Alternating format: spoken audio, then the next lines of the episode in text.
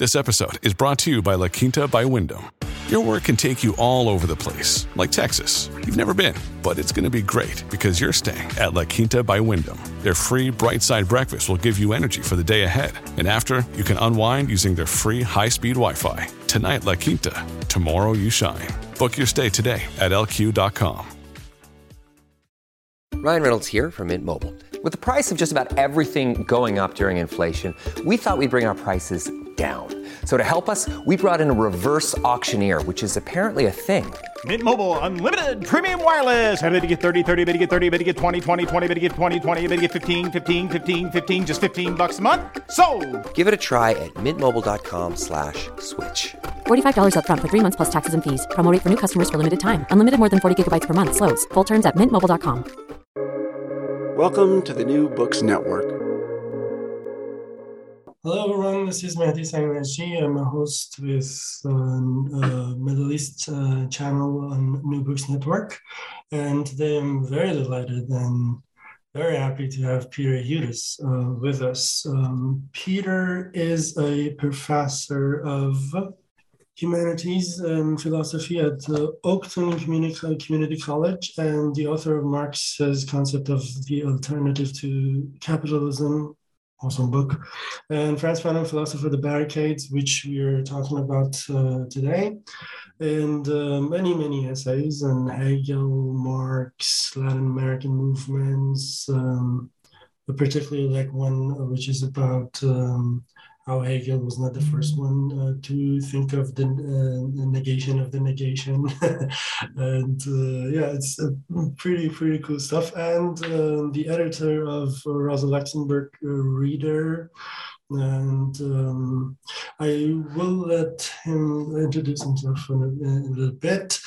Uh, the book we're um, talking about, as I said, is um, Frantz Fanon, the philosopher of the barricade. We, we will get to talk about a little bit about um, uh, Fanon's biography, but the book is uh, through the force of um, um, Fanon's, like in, inside Fanon's head and his philosophy and everything, which is pretty, pretty cool. And I um, will suggest it to anyone who has any interest in Fanon, in movements, in uh, colonial studies, in uh, anti-colonial and anti-racist movements. It's it's a pretty amazing book.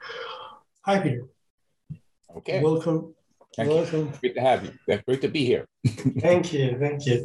Um, uh, so tell us a little bit about yourself, uh, your background, uh, where you come from, about Pride and say um, about all of that. right. Well, I'm, I'm, I'm originally from New York, growing up in the Bronx, from working class family in Bronx, New York. I became a, a self-defined socialist when I was probably 14 years old. Uh, I didn't know much, but I just knew I didn't like capitalism, and I uh, was I was growing up in the period of the civil rights, the anti-war movements, Black Power movements. All this stuff was happening when I was growing up, and the feminist movement a few years later really burst onto the scene. So there's a lot of things going on uh, that uh, kind of influenced my political direction, but I didn't have any real theoretical background.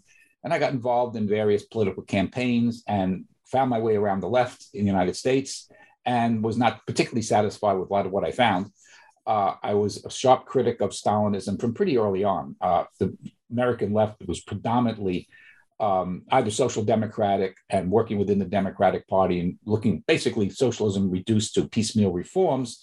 That didn't appeal to me very much. And then the other side, the more revolutionary left, which I was more attracted to, uh, if they weren't uh, explicitly supporting the Soviet or uh, Soviet Union or Mao's China, which uh, you know I became rather acquainted with dissidents from those areas and people who were suffering from those regimes, they were still had what I thought was a very just an inadequate explanation of what happened to the Russian Revolution and why a socialist project ended up uh, in single party state dictatorship. So one thing led to another, and I came across the work of a number of East European Marxist humanist writers when I was still pretty young uh, in college and in the period that I got out of college, left my undergraduate work. Um, uh, people like uh, Mihailo Marković, uh, people like Karol Kosík, very important Czech uh, Marxist humanist philosopher. And through that, I discovered that actually there was a Marxist humanist current that was in the United States, which I had no idea of. I thought that this was a political philosophical current among dissidents in Eastern Europe. Mm-hmm. Uh, that I had no idea anybody in America was doing this sort of thing. Least of all, that the individual who was uh, one of the you know, founding figures in, in, U.S. Marxist humanism was living in Detroit, of all places. So uh, I ended up traveling to Detroit at her invitation when I got to study some of her work, and got acquainted uh, with her ideas and her uh, political philosophical tendency of Marxist humanism. And then, after a number of other things that went on, I uh, ended up a number of years later um, uh, near the end of her life, uh, being asked to move to Chicago to be her secretary. So that's what I did for the last couple of years of Dunayevskaya's life, and it was a great opportunity to, you know, work directly with somebody who was um, both a great mind and a great person, but also in her own way a kind of historical figure. Uh, as one first person to, you know, publish a translation of excerpts of the 1844 manuscripts of Marx, who did a lot of work on Lenin's philosophic notebooks, and was trying to, you know, develop a very unorthodox but uh, um, but um, but nevertheless a Marxism that would be adequate for uh, the period that we're living in. And so since then, I'm still a devoted Marxist humanist. I'm a member of the International Marxist Humanist Organization. And along the way, uh, I became a national organizer for a Marxist humanist organization for quite a number of years. I ended up going back into um, getting another degree in philosophy in middle aged when uh, uh, doing full time activist work and freelance writing was not exactly a way to um, have a secure living in the United States, yeah. mildly.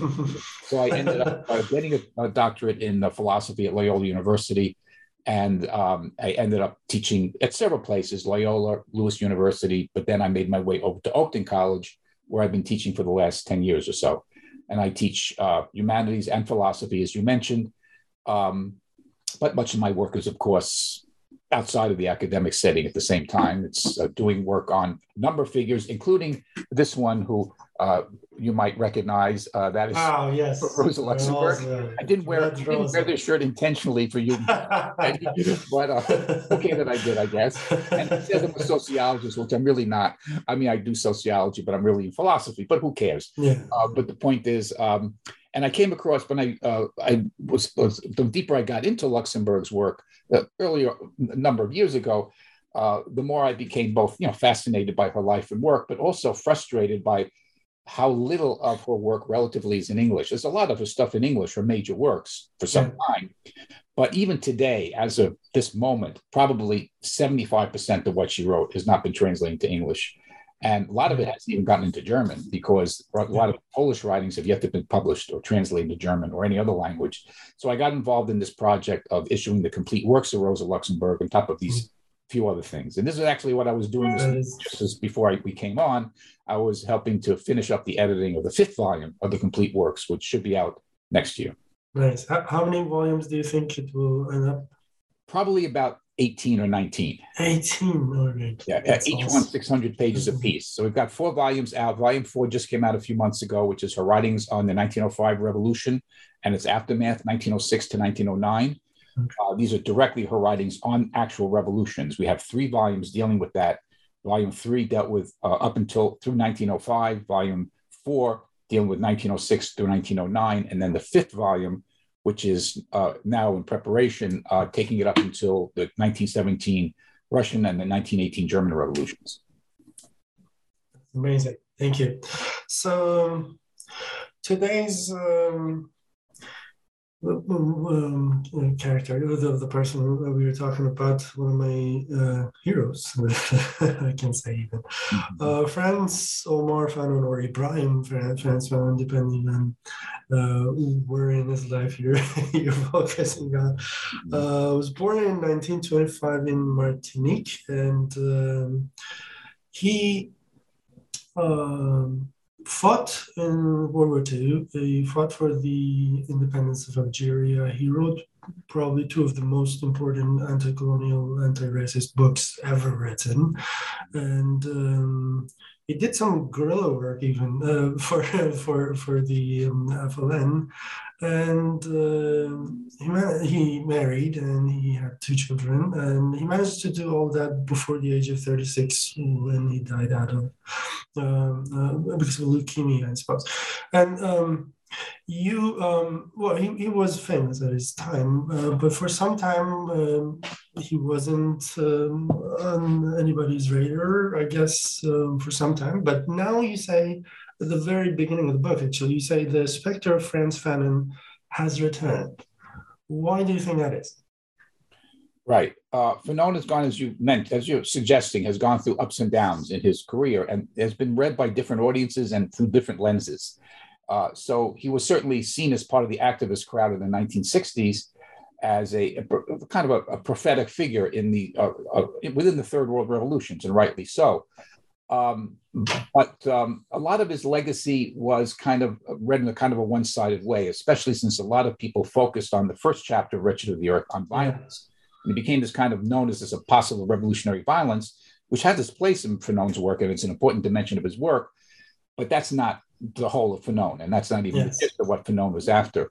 And then, of course, that changed with the with the decline of revolutionary movements. By the time you get to the 1980s and 90s, especially within academia and the disenchantment of many left-wing academics with real prospects for social transformation, he becomes kind of recuperated into this kind of discourse of, of discourse discourse theory uh, in a certain way. And post-colonial studies, to a certain extent, deals with him in a, kind of abstracted from the kind of revolutionary politics that really you know shaped his work and everything. Um, but I think what really brings him back into life was the um, the movements that ended up culminating in 2020, with going on for a long while beforehand, not just in the United States but elsewhere in the world, um, against police abuse uh, for Black lives and a kind of response to resurgent racism uh, in this stage of capitalism that's characterizing much of the globe and uh, Fanon as being one of the most um, you know profound thinkers about the problem of, race and racism, yeah. just took on um, enormous resonance. Uh, and so when I was asked to do this book on Fanon back in 2015, uh, you know there was some there was of course there's always been interested in Fanon, but um, I didn't realize that within like three years, like a dozen other books would be published. I mean, it's yeah you would have to update a book every year to keep, up with all the other scholarship and other debates and everything else going on. And it's not just within an academic setting, as I think you're aware in the very first pages of my of my book. I mentioned being at a demonstration in New York after Eric Garner, um, yeah, black, I can't breathe, yeah, killed by the police, choked to death uh, in a chokehold um, yes. people, uh, young kids were holding, I soon call them kids, young activists, maybe they were high school students age essentially, were holding a banner saying, we revolt because we can no longer breathe. As Frantz Fanon said. So I see, wow, Fanon has hit the streets again. Yeah. So uh, Fanon's been pulled out of the academy at the same time as it's expanded his influence in the academy.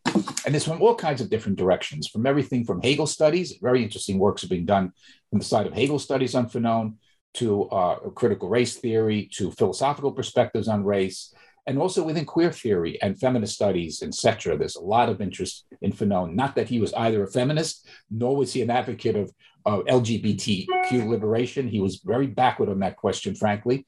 But uh, people can read Fanon through their lens of their struggles especially on questions like the battle for recognition, inferiority complex, how to okay. overcome these contradictions. Gaze of the other. Yeah. yeah. So he he re, he re-enters uh, the field of today's intellectual and political debate. Excellent.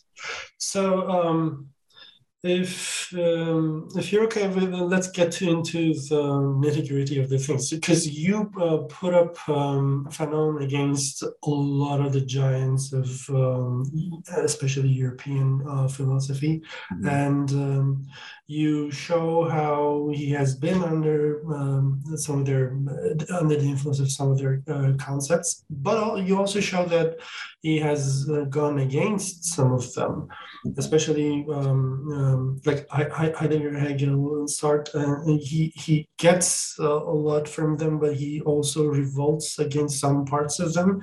Mm-hmm. Um, uh, to me, that was the like the the, the gist of the book. It was like all over the uh, the book, and um, it helped me a lot understanding them and him at the same time. So if um, you agree, uh, we can uh, start dropping names, and then uh, you can probably um, tell tell us um, how you feel um, Fanon comes out of those the, the struggles against them. Um, so his difference with uh, Heidegger mm-hmm. is one of the one of the ones that I I really liked. Um, you know, not thrownness, projection mm-hmm. into the world. Yeah, could you explain that, please? Right. I mean, I think uh, Fanon, first of all, there's not much evidence of Fanon directly engaging Heidegger. Uh, what he got from Heidegger, I think he got mediated through Sartre. Uh, and Merleau-Ponty, who was his teacher in Lyon, and others, uh, probably Levinas as well, uh, who he, we don't have a record of any direct personal connection, but he certainly read some of Levinas's work near the end of his life. Um, and, and I think for the same thing that it would have attracted him to some aspects of Heidegger, and I would say some aspects, the same thing that in, on another level greatly attracted him to Sartre, uh, but in a different way, because um, what Heidegger does essentially is give an ontology, an ontologation of alienation. That is, alienation is, is a state of being for Heidegger, not a transient historical development. Um, you probably have heard the uh, the uh, the claim that's been circulated for so many decades, uh, originally by Lucien Goldmann, that uh, Heidegger wrote Being and Time in part as a response to Lukács's reification essay of 1923, uh, where Lukács extends the concept of reification or alienation from the labor process to the realm of thought itself uh, and all cultural formations associated with it. To the extent of whether that's true or not, and there's a long debate I won't get into about that. Um, this is something that when Fanon is dealing with race and racism, he sees this alienated world that existentialism sees and that Sartre portrays very vividly with what you mentioned, the gaze of the other and the objectification of the other, etc. He sees this as, as, as very helpful in his own grappling with racial discrimination. However, he's proceeding from a completely different ontological basis from Heidegger. Yeah. Um, because he's not assuming the ontology. He says there is no ontology of race. Okay. So there's no ontology of race. There's no ontology of alienation. Okay, there's no ontology of racial alienation, at least, and mm-hmm. certainly no ontology of alienation. In Marx, of course, the question of the alienation of labor is not an ontological category, it's an historically specific category. Labor itself is an ontological category insofar as it simply is an expression of, of capacity for conscious, purposeful activity. Yes.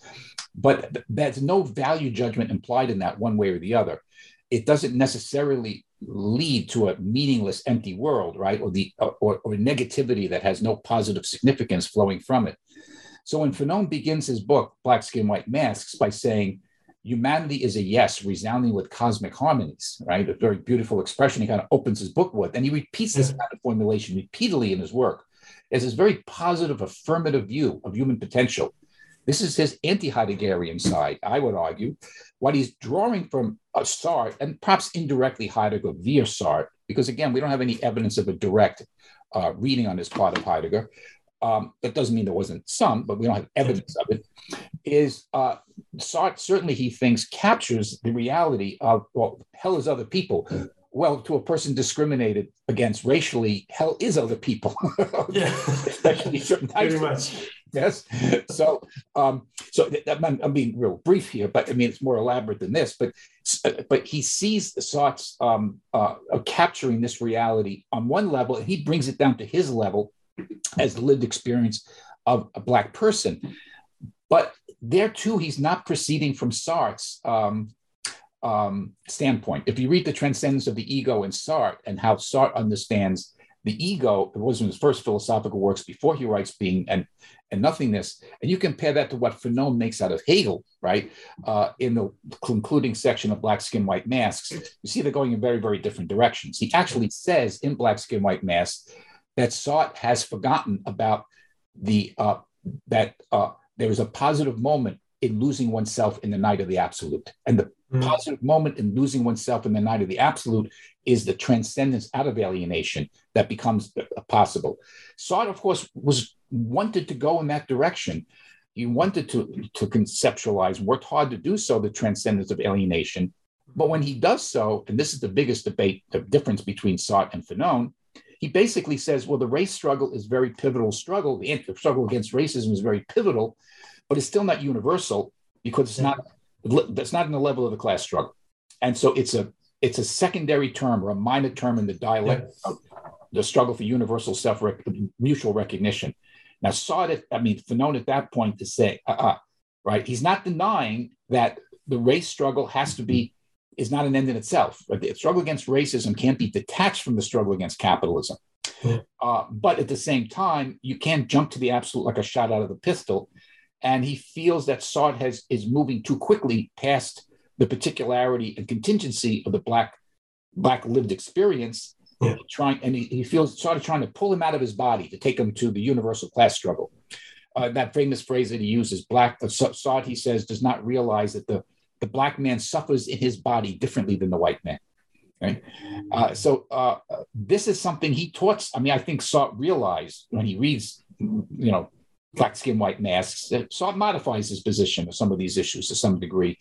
But he, it's it's a it's a very subtle dialectical move that Fanon is working out in that book, and I would argue on just a, a different level, but the same argument in Wretched of the Earth, where he's arguing for national liberation as an indispensable moment in the liberation struggle but he's saying it can't stop at national liberation. There has to be a movement from national to social consciousness, but you can't skip over the national moment in order to get to social consciousness. Excellent. We'll get to nationalism um, uh, a little bit later. Um, then you go into Fanon's indebtedness to phenomenology, and he, he was a student of Merleau-Ponty, but yes. he, he, didn't like him very much. but he, you, you say he's indebted to him, and um, the like all the the idea of the consciousness never being disembodied. Uh, he, he, could you explain that? Right. I mean, uh, uh, again, this is uh, Lewis Gordon, for instance, has a very good uh, discussion of this in his book on Fanon, the crisis of, of European uh, civilization society. Uh, that we don't have evidence there either that Fanon directly read or studied Husserl, who was, of course, the founding figure of phenomenology, but uh, he was able to get plenty, I'm sure, through the mediation of Merleau-Ponty, which has its you know complications because there's not an identity there either between Husserl and Merleau-Ponty. was heavily influenced as well by Heidegger, and Heidegger and Merleau-Ponty and Husserl, of course, go in very different directions. But uh, the point is, is that um, there there is this um, uh, uh notion about the the uh, uh, the the um, the bodily schema right? Yeah. Your, your body is the schema by which consciousness itself is predetermined. Okay. And so for, known, this is something you'll find in, in Husserl's Cartesian meditations, right? There's a concept that's developed there quite brilliantly by Husserl, who's trying to break out of, despite what he's often accused of, he's breaking out of the Cartesian framework in that work, uh, mm-hmm. despite the title of the book. He's being very polite to Descartes, but he's breaking out of the Cartesian framework by denying mind body dualism, uh, yeah. talking about the bodily schema as the predetermined structure of consciousness, okay? As predetermining the very structure of consciousness. Well, this fits right into Fanon's program, right, of trying to, because racism is based on epidermal considerations, right? The, the visualization or the interpretation of what's visual in skin color, then it's socially constructed to infer all sorts of stereotypes, prejudices, and whatnot, which informs consciously and unconsciously the gaze of the other towards that person of color.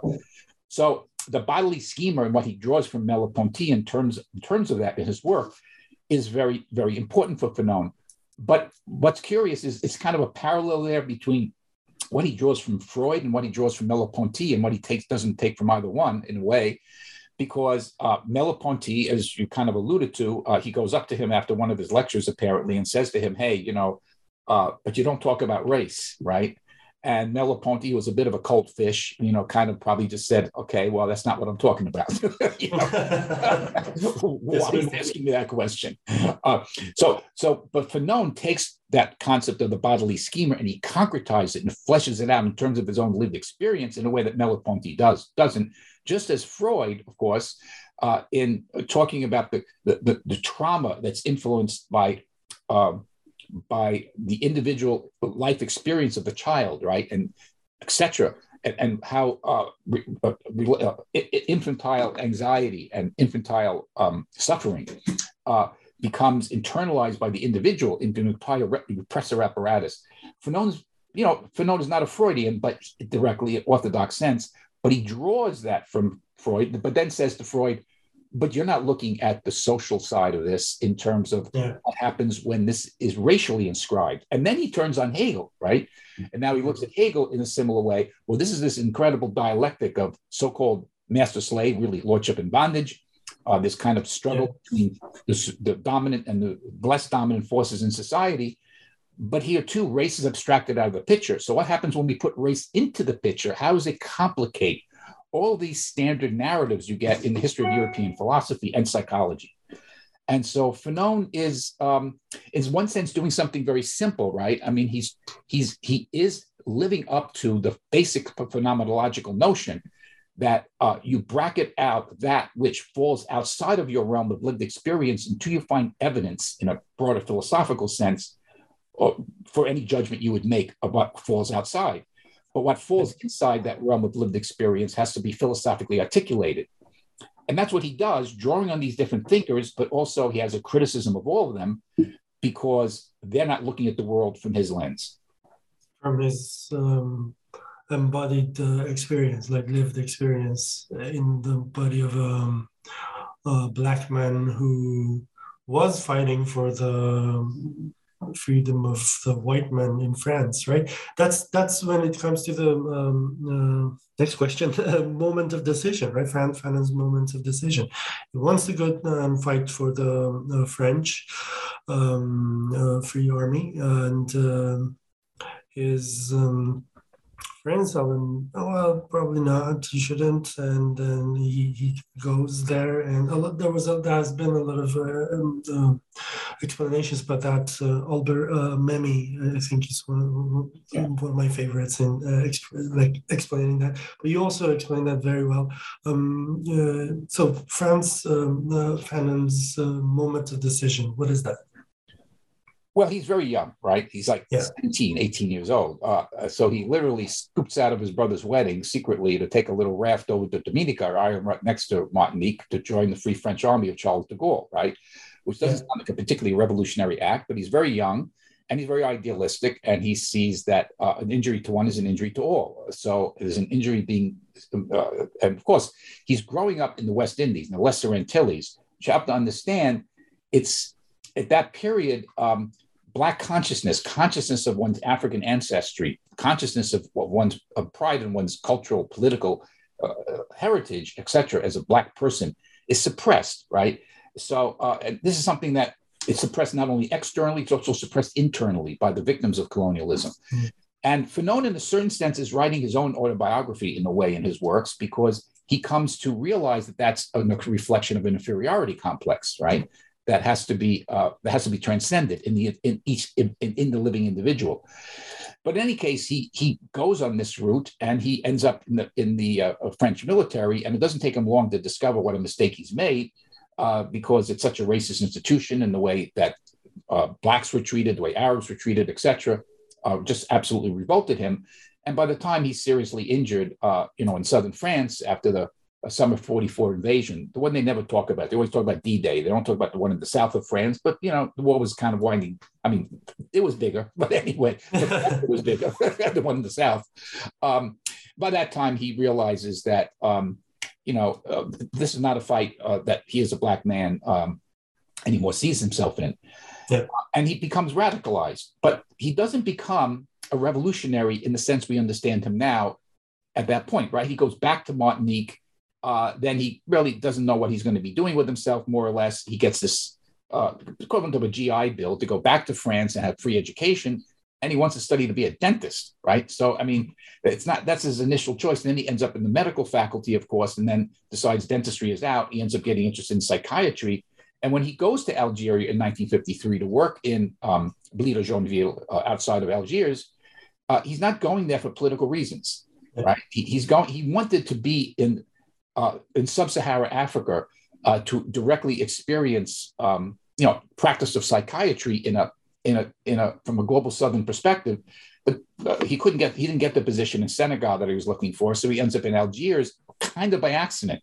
And then, kind of by accident, he's there just a few months later after he gets there. Of course, the FLN emerges with the birth of the Algerian Revolutionary Movement in the end of 1954, and Fanon becomes swept up in it and yeah. avoid becoming swept up in it. Uh, and then, of course, as the saying goes, the rest is history. Um, but uh, I think your point is is that you know who, what Fanon says in, in um, is always an interesting question that who is Fanon's audience? Who is he writing for? Was he writing for Algerians? Was he writing for Black Africans? Was he writing for Frenchmen? Right, because his books are both of them are published in France, right? In French. Okay. Don't get into Arabic until long after his, much after his death. Okay. So, uh, let alone Farsi, of course. uh, so, so who is he writing for? That's always an intriguing question to think. Yeah. Didn't didn't Sartre say um, to the white Frenchman that this book is not yours? I mean, he's not writing for you. So yes. yeah. I, well, then why was Sartre reading the book? Then? Yeah, writing uh, introductions. well, yeah, right, exactly. You know, I think. Uh, I don't want to speak for Fanon on this because we don't have a written record of it, but from what Alice Cherki reports and others, uh, it doesn't appear that Fanon was uh, so thrilled with that preface by Sartre. Of course, it was only you know very very short before his death. Mm-hmm. But um, I mean, the two things that that's that statement of Sartre, which I think is problematic, and his reading, his elevation of Sartre of Fanon's writings on violence, uh, mm-hmm. kind of out it kind of out Fanon Fanon. He out Fanon's Fanon on that. Yeah, he overdoes it and um, that's the rece- then you so then and then you get this kind of Hannah Arendt type of reading of Fanon, which is frankly quite ridiculous. Yeah. That's positing a metaphysics of violence and all of this. Uh, that's been widely uh, debunked by a great number of Fanon scholars, and uh, I'm just you know so to speak riding on the wave of their of their own work. Okay, yeah. um, th- that's not what Fanon's primary object was, although it's a very important point and I think he understood that any effort to challenge the fundamental structures of alienation, we're not just talking about you know national oppression, we're not just talking about general inequality, but whether it's on race or whether it's on capital, um, is going to involve a reaction from the ruling class interest that's going to be bloody. And I think, you know, we see so much proof of this. It doesn't, I mean, just look what even just happened the last couple of weeks in Peru, right? Uh, Castillo, you know, whatever you may say about him, he was trying to do something representing the indigenous voice for the first time in, in a yeah. long time in the Peruvian government. And look what they did to go to go after him. And so it's not an accident that a lot of people in Peru are picking up the gun right now to uh, do something about that. We'll have to yeah. see how it plays out. But uh, Fanon would not be would not be surprised by this sort of development. Of course. Um, so we get to black skin, white mask. So um, you say he um, he does um, depend on um, um, concept and understanding of being to to make it um, to, to to think of the of colonialism as shaping the being of the colonized uh, subject, right? So um, the the being of colonized subject is is never ontological, as you say. Mm-hmm. Is it's it's always um, structured by the um, colonizer, right? Yes. And um, and uh, from there he goes to uh, saying that there's no ontology of blackness. You you already said that he believed there is no ontology of the race, but he's, he's also very focused on blackness and from there he goes a little bit against his old friends in the negritude movement right? Can you explain that a little bit? Right he's not a black essentialist. Uh, now fanon is aware uh, given where he's coming from and what he's experienced in the caribbean in france in algeria um, that uh, given the ubiquitousness of racialized ways of seeing and behaving that white society has uh, internalized and then propagated, a person of color, uh, regardless of their class position, um, regardless of their tone of their skin color, right, regardless of their actual background or every, anything else, will be subjected to this gaze of the white that has this incredibly negative uh, connotation to it. In that sense, people of color, the term people of color makes sense.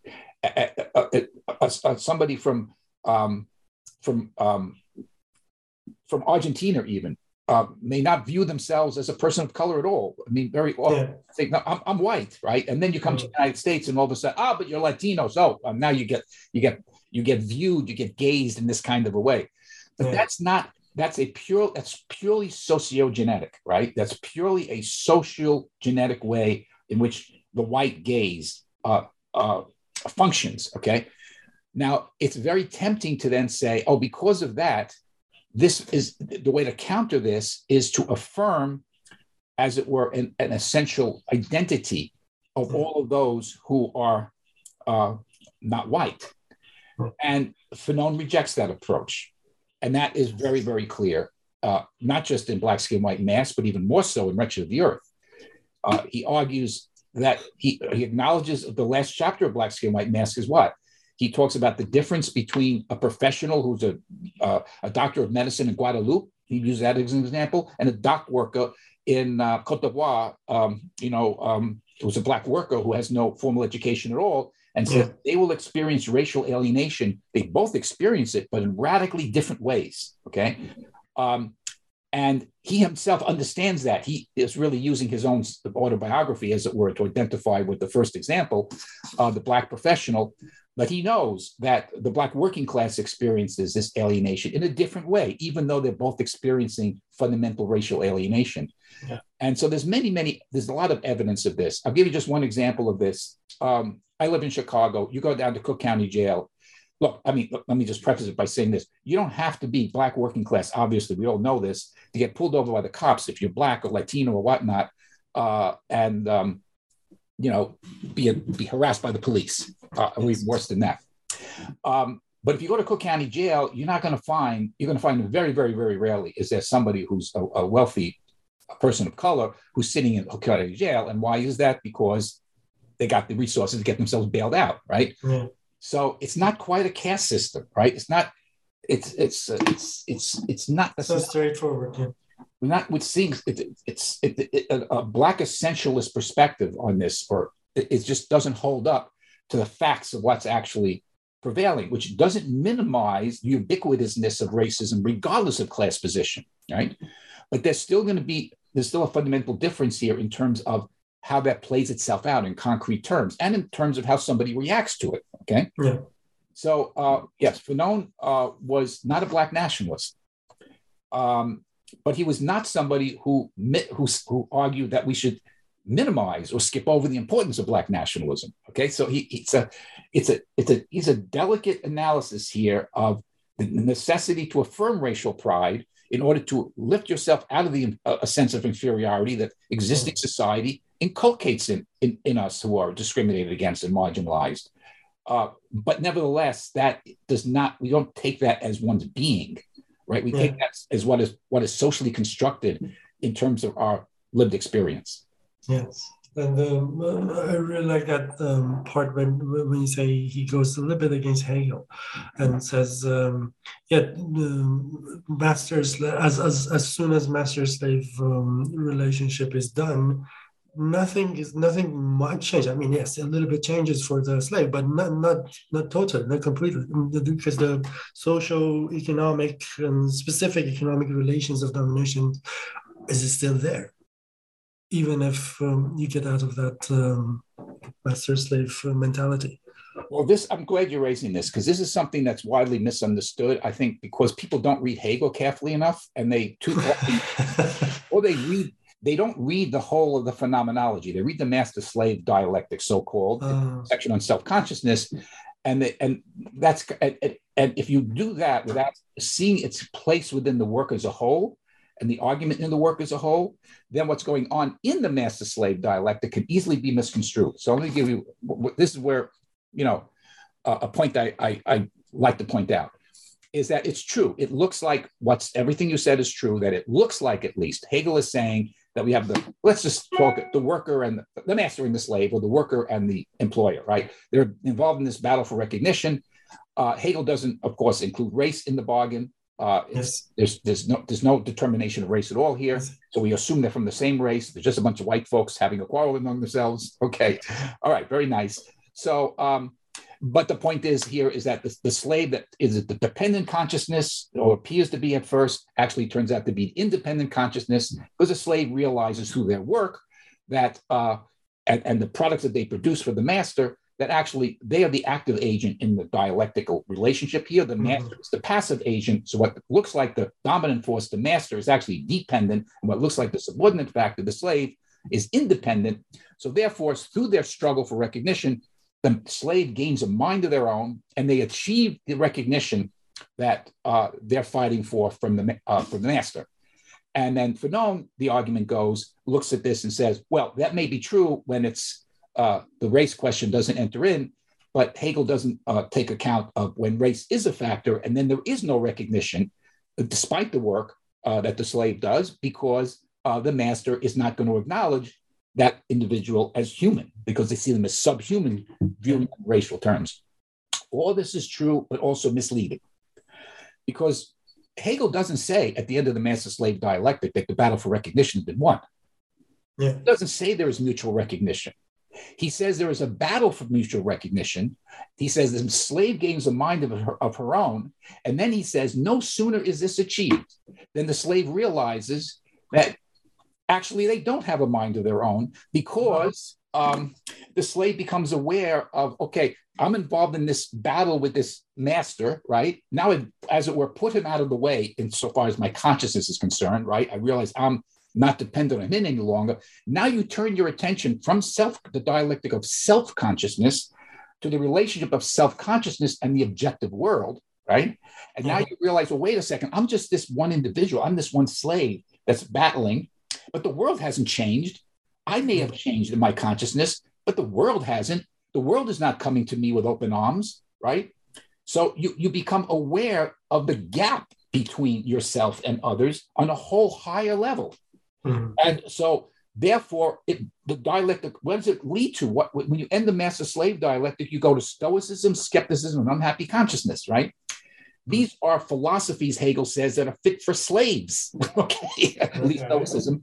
In other words, you realize, oh, I, I can't overcome, I haven't overcome the separation of my subjectivity in the objective world. So therefore, well, I'll become a stoic. I'll just kind of like, nah, I know what, Mm. you know, stereotype stoicism, but you basically an acceptance, a passive attitude. So you haven't achieved rec- mutual recognition. You don't begin to get mutual recognition developed in the phenomenology, according to Hegel, until you get to uh, the section on morality, spirit certain of itself, right? In the, the latter part of the phenomenology, in which he brings in the social relationship of needing to be recognized by a community through social contract, right? And he gets into the entire Rousseauian and um, Hobbesian, et cetera, the social contract theory. And then that breaks down too, because we're not at absolute knowledge yet.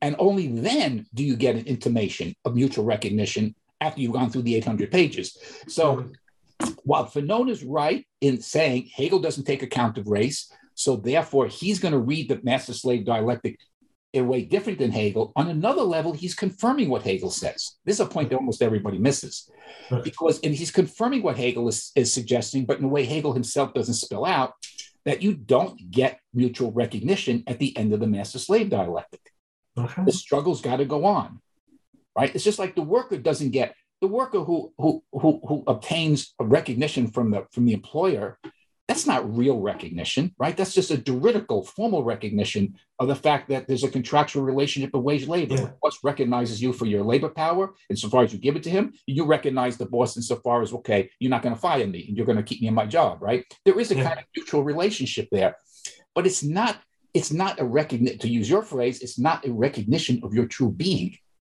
that is not something you can achieve through the dialectic of self-consciousness according to hegel. You have to go beyond self-consciousness to reason. Yeah. and then when you go to reason you find out it falls apart there. And then you have to go to spirit and it falls apart there. And then you have to go to religion and that has its own problems. And then finally you get to and even when you get to absolute knowledge the movement doesn't end. So um, it- this is why hegel you know calls his work a highway of despair Highway of despair. yeah, he, so the phenomenology is a highway of despair. He says you struggle to achieve all of these accomplishments, and you reach these higher stages. But every stage you reach opens up new vistas of what you have not yet achieved.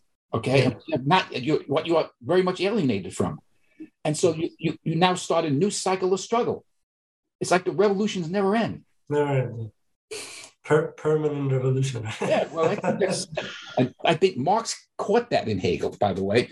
Most Marxists have not. This nonsense about, oh, it all ends in synthesis and, um, you know, thesis, antithesis, synthesis, and it's a closed ontology and the movement comes to an end.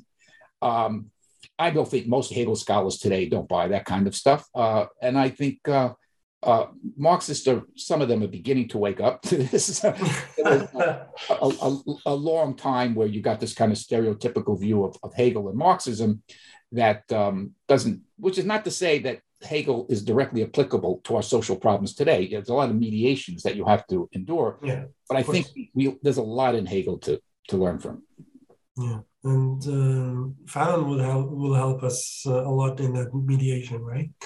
Um, I uh, do like to um, quote uh, any book that I um, uh, try to introduce, and um, uh, like there were so many nice parts to quote from, mm-hmm. but on page 51 you you kind of ventriloquize um, uh, Fanon, and uh, I, I, I, really like that and I would like to read it. Okay. Um, so it says Fanon is concretizing Merleau-Ponty's point, itself derived from the work of Husserl that consciousness is not a free floating signifier, but is inseparable from the bodily schema, which we talked about. Yes, I do not like how this society represents me in terms of my body, but since I can only know the world through the schema it has imposed upon it, I am compelled to engage the world on its basis. However, I have made the decision to do so on my, uh, on my own terms. The gaze of the other has fixed me into this bodily schema, but I'm not merely an object. I'm an embodied subjectivity that can act, move, and think. I do possess free will, even in being treated like an object uh, or being objectified. Your gaze has robbed me of my freedom, but I can only be robbed of something that I have. Really like that part. Um, and uh, Mm-hmm. Okay, let's now go to a little uh, um, parts that are more physical than uh, theoretical uh, yeah. in his life. Um, mm-hmm. You say um, so the massacre of uh, Sétif, the Sétif ma- ma- massacre that happens in 1945, uh, right? May 8, uh, 8th of May 1945. But he's not, uh, is not uh, contacted by the FLN um, until 54, right? November 54. It doesn't actually exist in 45, the FLN, but that's a major event that leads to its formation. Yeah. And um, he said, he, said uh, he writes uh, a letter to Senghor so that he can go to Senegal and starts uh, start um, psychiatry there. And uh, his, um, his uh, letter is never answered. Mm-hmm. Well, th- thank God, I suppose, uh, for the um, greatest culture in the world, uh, which makes him go to Algeria without knowing much about it. He just goes there and uh, starts. Um, well, some of his um, uh, you call them, I don't know how to uh, pronounce his name, Tosquelles? Tosquelles. Okay.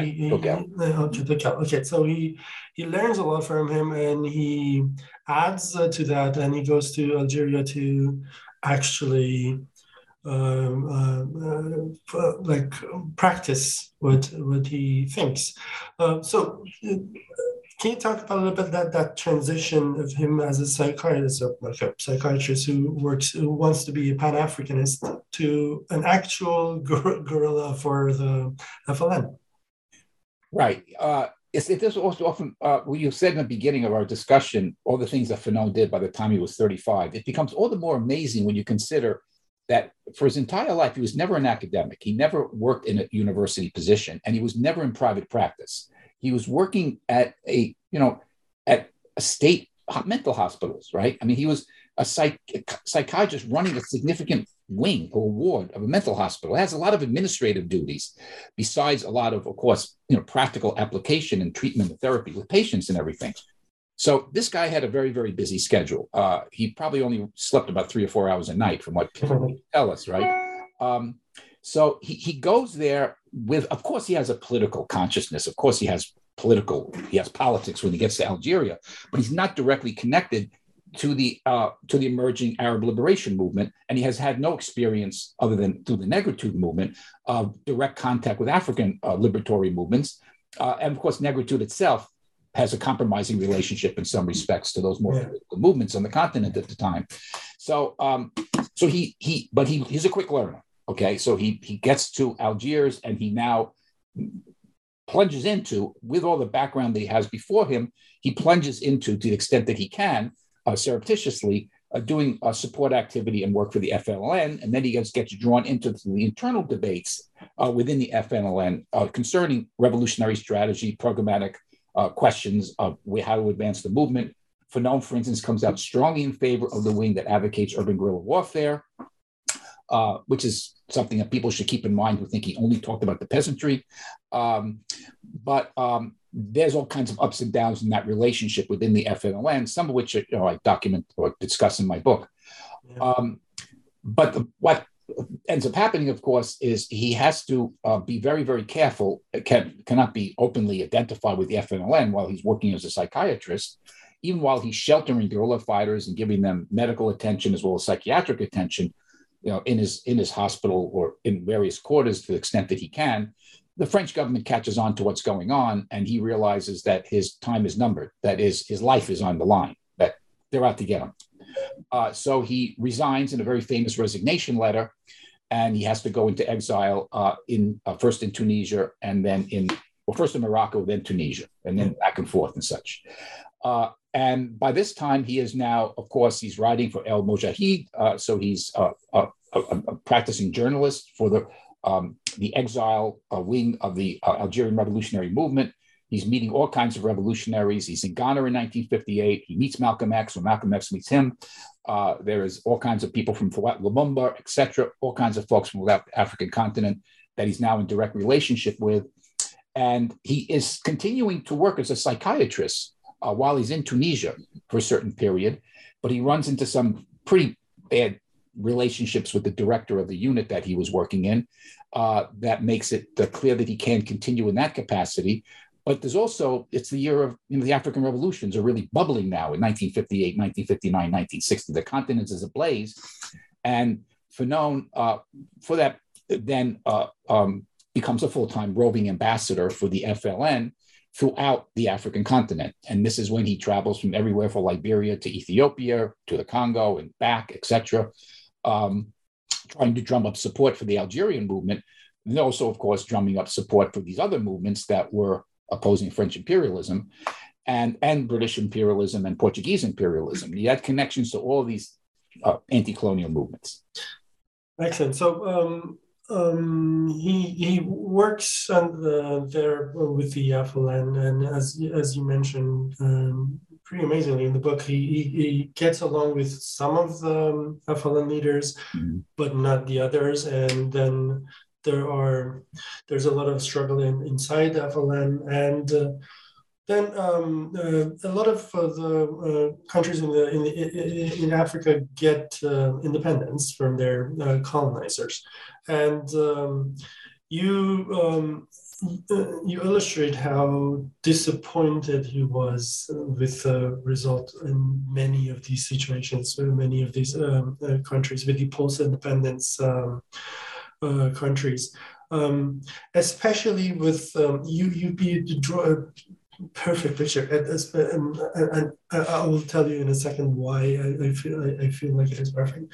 Uh, you draw um, a perfect picture of how a lot of these um, uh, countries end up with the, with the national bourgeoisie at the helm of the post-independent um, uh, countries, um, re- recently freed countries, and um, you say why why it is not uh, good and why it, uh, Fanon didn't like um, uh, like it very much, and um, to me it sounds um, really cool because um, we, we got to t- talk about a little bit about uh, what ha- what is happening in Iran right now, mm-hmm. and Fanon's uh, disappointment with the left, with the communists um, in France and a lot of Europe, who he thought were invested in new, neo-colonialism, as you put it.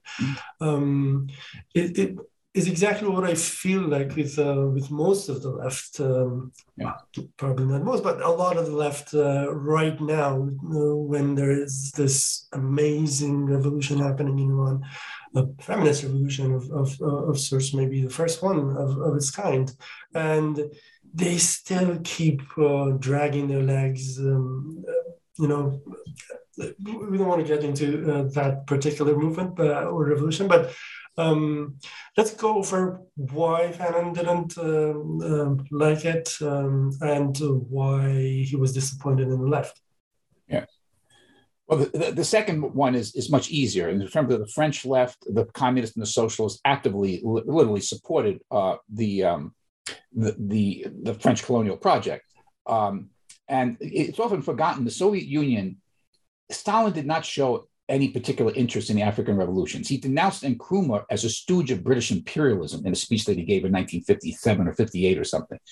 So uh, people read the past through certain lenses of more recent developments. It's really when Khrushchev comes in that Khrushchev is opens the door uh, to, of course, um, uh, Nasser and others, and um, uh, and you know becomes a kind of a benefactor, as it were, in some respect to many anti-colonial movements in Africa and the third world. But the Soviets were not paying really attention. What they were paying attention to was their political relationships in France, and they wanted the French Communist Party to uh, manage their connection with de Gaulle because Gaulle was hostile of NATO. Right, he didn't want to put he didn't put France into the military wing of NATO. He had adopted a kind of independent stance vis-a-vis the United States. So they wanted to play off of these divisions within the Western alliance and the last thing they wanted to do was get that upset by supporting revolutionaries in Africa, which they didn't think probably had much of a chance of winning anyway.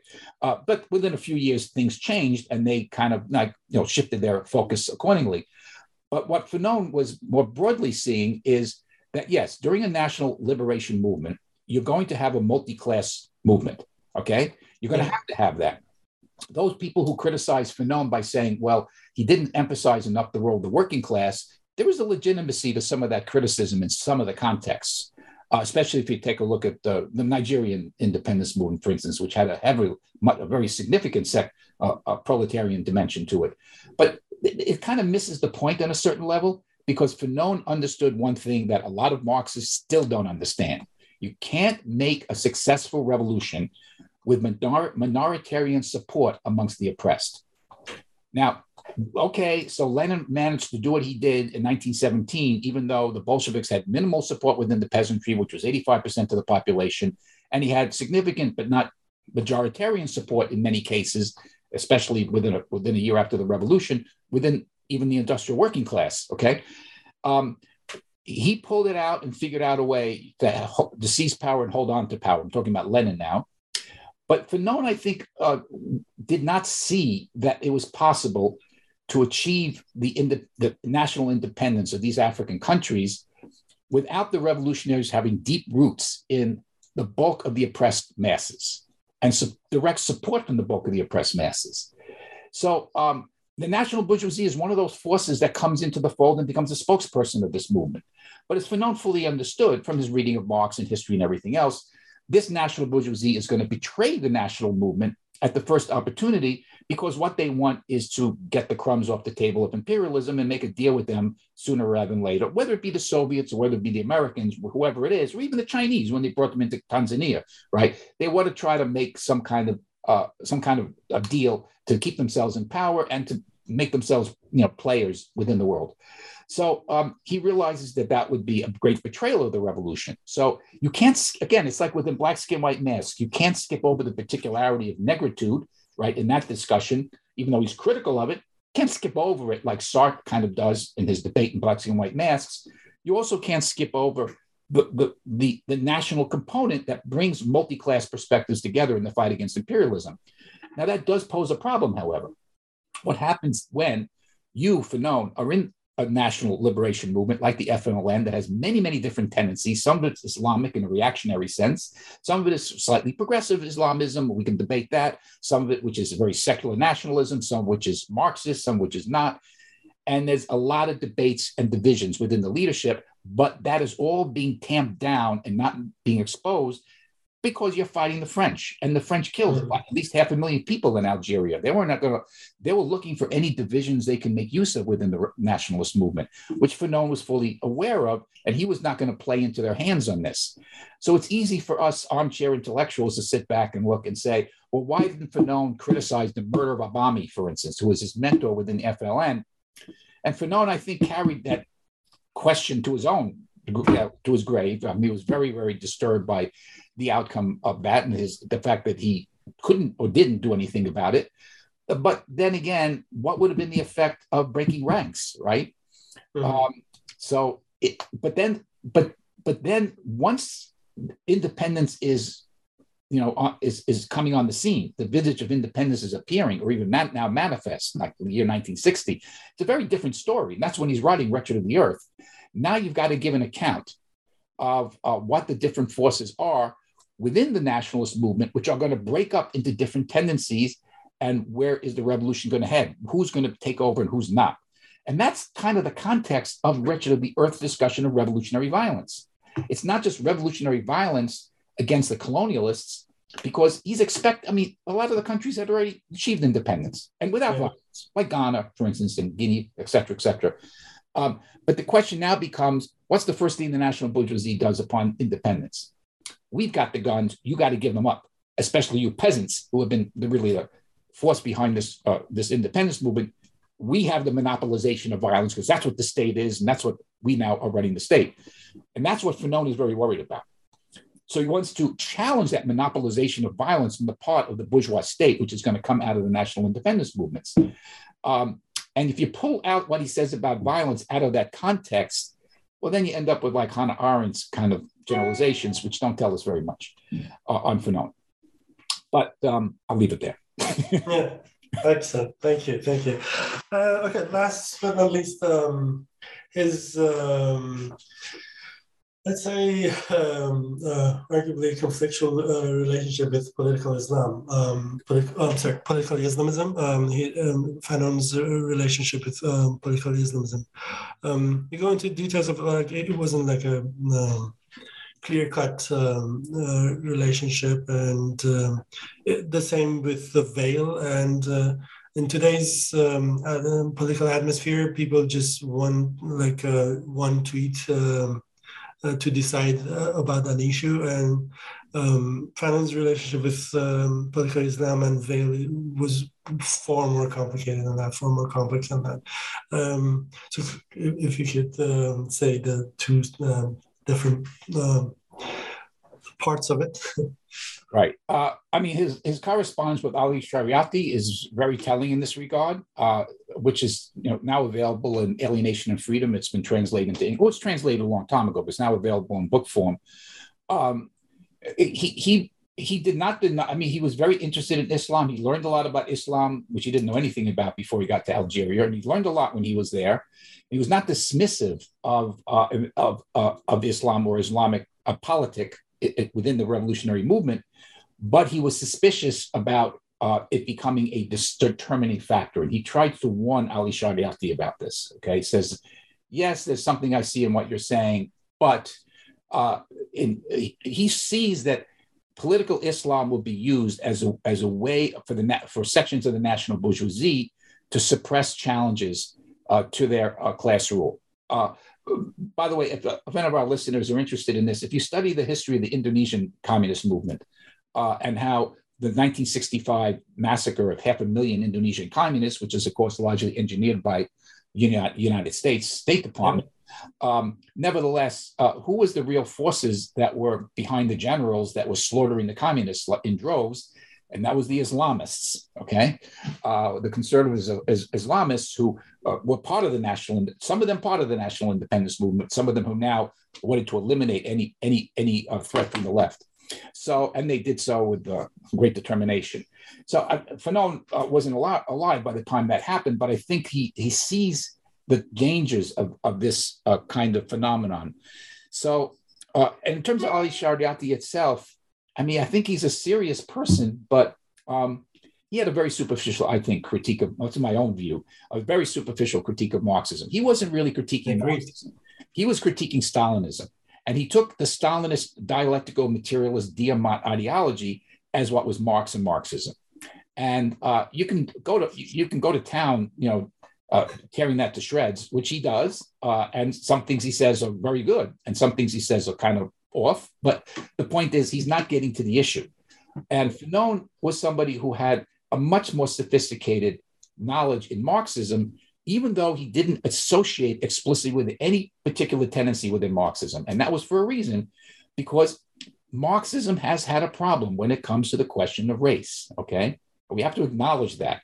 That you don't have to agree with Cedric Robinson's interpretation that says, therefore, we should exit Marxism. Know, Cedric Robinson has almost nothing to say about Fanon. His basic argument in Black Marxism is, well, C.L.R. James and Du Bois, they were great. They made interesting contributions, but their problem was they still stayed within that Marxist orbit, which Richard Wright did not. Well, take a look at what Fanon has to say about Richard Wright. Okay, mm-hmm. very critical of Richard Wright's uh, turn in the last years of his life. Um, so Fanon, I don't think would have gone in that direction. The last thing I'll just say on this, though, is because uh, it's uh, related. I'll, I'll, bring in the Iran thing a little bit, even if you're reluctant to yourself. And that is, I'm joking. That is cool. and that is um, uh, this notion that uh, the enemy of your enemy is your friend. That if the United States imperialism is again is is a, an oh opponent to the Iranian government, therefore we have to find a way to to to not to mute our support for the movement in Iran, or even not to express it at all. This is widespread within the left. We're also seeing it in reaction to the Ukraine, Russia's war against Ukraine. Unfortunately. we saw that in Russia's war, uh, the, the, contribution to the suppression of the movement in Syria. Um, and of course, we're seeing it in terms of the reaction to the protests in China. Um, I don't want to say what Fanon would think about these events. Uh, I'm not saying that he had the most highly developed and sophisticated understanding of the nature of the Soviet Union uh, and the so-called Eastern Bloc. Um, there was some deficiencies in his in, in his uh, understanding. Like he did not understand the nationalities question in Eastern Europe. He thought that had been solved by the Soviets, which was obviously not true. At least by, I think it's obvious that it's not true. Um, but nevertheless, I think Fanon was far too much a humanist uh, to uh, take that kind of position. I think Fanon would look for what is the wretched of the earth? What are they actually facing? Look, do not judge movements by what the bourgeoisie says about them. Judge movements by what the movements are and what they are trying to express about themselves. And we don't read them through this narrow lens that says that um, we let the ruling class do our thinking for us and say that because you know Joe Biden says he supports Ukrainians, that therefore all Ukrainians are either uh, neoliberals or Nazis. Uh, Nazis, yeah this is it's not it's not the this is not a this is not looking at at the world through the lived experience of the victims of of oppression. And that's what fanon always does in his work and that's what makes him very valuable yeah, and it's very reactionary, I suppose, literally, literally um, and uh, figuratively, like to, to, to react to um, um, a, na- national revolution or I don't know, a, socialist revolution or feminist revolution based on what America does or doesn't uh, do in regards to that. Mm-hmm. It's very reactionary, I suppose. So, last question. Um, uh, for others, I can ask, uh, okay, what's your next book? But for you, I suppose I have to, okay, um, what's your next book and what are you working outside the academia on? okay. Well, uh, actually, uh, I just have a new book that just came off the press. So uh, uh, this is uh, a very short uh, booklet. Uh, it's a new translation oh, that Anderson and Karel Ludenhoff did of the Critique of the Gotha program, and I've done a lengthy introduction to it. Uh, Peter Linebaugh also has a, a postface to the book. So if you want to see uh, some of my writings on Marx, and people probably know that the, my book on Marx, Marx's Concept, of The Alternative to Capitalism, oh, yeah. published in Farsi, and it's been in, in Iran. Um, but I'm working on a on a collection of essays that will be um, uh, um, a follow through to my book, book on Marx. Uh, it'll be entitled, uh, at least provisionally, Thinking the Absolute Reflections on Alternatives to Capitalism, uh, drawing in Hegel, uh, Marx, and Fanon, as well as a number oh. of other thinkers, uh, including Dunayevskaya, in trying to, a number of essays I've written over the past decade and some new material that's still being written that um, addresses questions of the alternative to capitalism from a dialectical or philosophically grounded perspective. Uh, a piece of just contributed uh, to a historical materialism for a special issue they're doing on race and class. Uh, deals with that issue, which I'm planning to do a bigger study on at some point. How soon I can manage that is a good question. but uh, um, uh, what I really see for the future is my two big interests in life uh, recapturing Marx's critique of value theory uh, mm-hmm. and humanist implications of that critique for envisioning a, a, viable alternative to capitalism, and Fanon's sociogenetic approach in challenging uh, all notions of racial discrimination and the concept, the contribution he made to the struggle against racism, to try to put these two together. That's yes. what I want to try to uh, pull off. Um, that's, and cool. you can tell some of my comments would go against the grain of a lot of uh, contemporary discussions in this matter, which I think uh, either veer off too much towards a class reductionist perspective or a perspective that veers off too far away from Marx's critique of capital. Excellent. And off academia? In academia, No, off academia, like um, um, outside in the world, like um, what um, activism are you involved in right now? Well, actually, uh, I work with the International Marxist Humanist Organization, so you can see our work on IMHO. Uh, I've been there. IMHOjournal.org. Uh, you can see a lot of my writings there and many other Marxist humanists. Uh, you can see a lot of different areas that we're involved in. I've been involved for many years with prison support work, and I intend to continue with this. I'm also more recently uh, help uh, with other with others helping to launch the Ukrainian Solidarity Network. There'll be a in the United States. There'll be a, um, a statement coming out in New Year's Day uh, from the newly formed network uh, that's trying to do uh, solidarity with Ukraine that does not uh, line itself up with either pole of world capital, whether the U.S., NATO, or Russia. Um, and um, keeping my fingers on. I've been active in the campaign to uh, defund police in Chicago and keeping my Excellent. what extent I can keep my fingers involved in that movement, which is still still very important. It suffered some back, setbacks over the last re- recent years, and that's all the more reason to remain devoted to it. Very nice.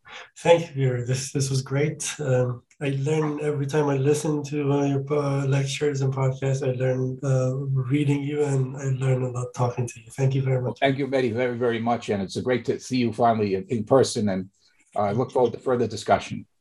That would be amazing. Thank you. Thank you.